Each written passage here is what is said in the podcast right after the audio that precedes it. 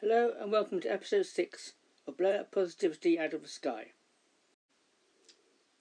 This will be a shortened episode just for the Easter break, and I'll be talking about my favourite Legends characters and my favourite Star Wars vehicles.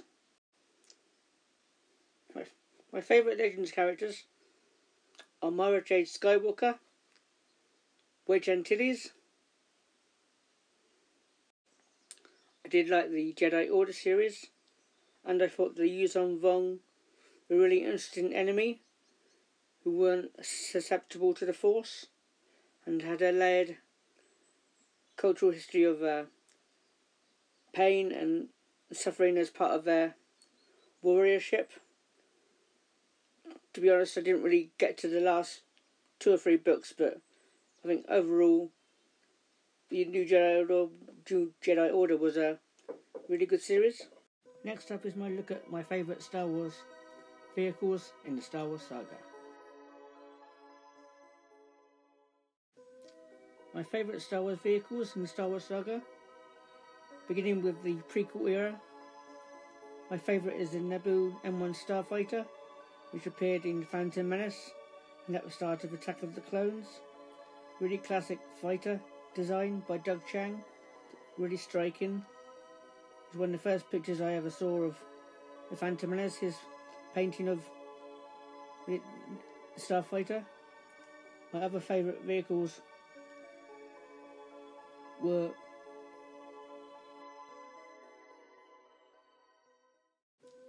My other favourite vehicles are the prequels, the Trade Federation battle tank, and the clone gunship.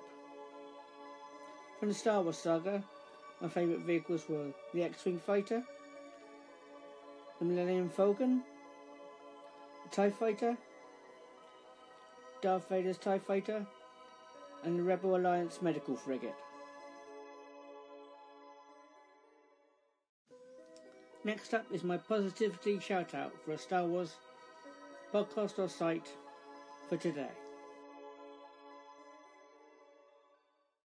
My positivity shout out goes to Annalise Ophelian, director of the upcoming documentary Looking for Leia.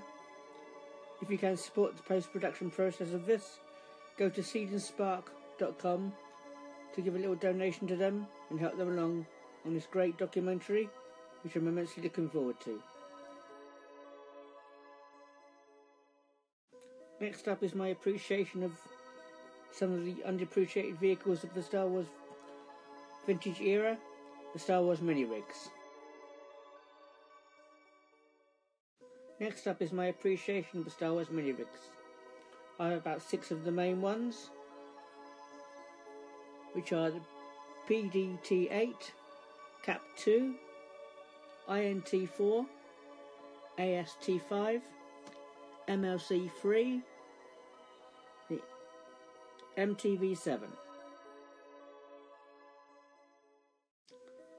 The first vehicle I'm talking about is the PDT-8. Always loved this vehicle. It's quite weird design, but I love the photo on the box which showed FX7 and R2D2 in two of these vehicles. Always had these weird feelings of the Rebel Alliance going to some uncharted world and R2D2 and FX7 at the front of some battles, leading the way for the Rebel Alliance.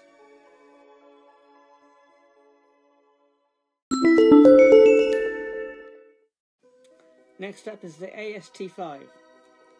Part of the charm of these vehicles, I thought, we can put any character in them and they weren't just hero characters. The box art for this vehicle had a Klaatu from Return of the Jedi in it, you could put Bib Fortuna in it as a personal transport.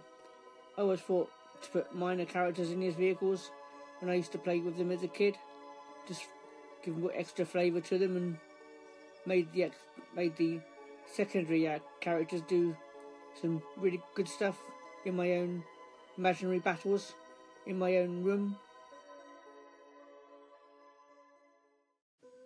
Next up is the INT4 or Interceptor always thought this vehicle had the shape of a head of a bat for some reason. I don't know why, but just interesting design with a weird little gun at the front of it and little wings. Uh, what's thought of this vehicle as flying in with the main battle group on Hoth with uh, Imperial stormtroopers in it, and maybe even probably General Veers' his own personal vehicle.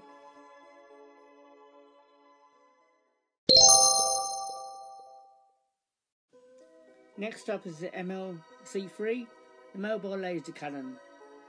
Quite a weird, funky little vehicle with a, a domed head and room for one passenger, which in the artwork on the front of the box was the Rebel Commander. I personally put always put my Rebel Soldier in this one as his own personal little vehicle. It's probably the vehicle he went to visit round Hoth on some nights or just on patrol and always loved doing this having this vehicle in my battles or my Hoth scenarios when I was a kid. Next up is the MTV7, a multi-terrain vehicle. Always had a really weird, funky wheels on it, which I thought Emperor Palpatine used this vehicle to uh, lay down tarmac on his personal estate on Naboo or in, on Coruscant. It dueled as a uh, battle vehicle as well, but I've always thought it was part of the Imperial gardening force where they would go around uh, Imperial dignitaries and if they wanted uh, their tarmac doing, was doing for that. The last vehicle was the Cap 2 Captivator, which is my favourite vehicle actually, which was uh, signified as Bossk's vehicle when he used to capture bounties, and Bossk is one of my other favourite bounty hunters, apart from Boba Fett. So it was really great having a vehicle for him as a kid. I used to go around capturing all my rebel characters when I was action figures. It was a really great vehicle. I used to imagine him climbing up buildings and that with the suction feet as well, and he'd go anywhere, anywhere with his vehicle. It was, yeah, a great vehicle. So that's my overview or little talk on all the Star Wars mini rigs.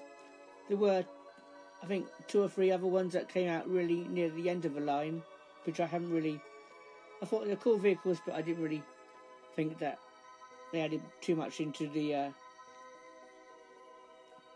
uh, vehicle line, so I just I've just stopped at getting the, the main six of them.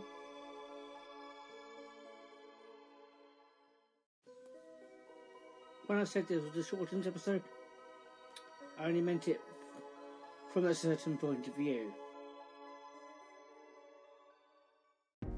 Well, that's a wrap for this episode. Hope you enjoy it. I hope you have a great Easter break.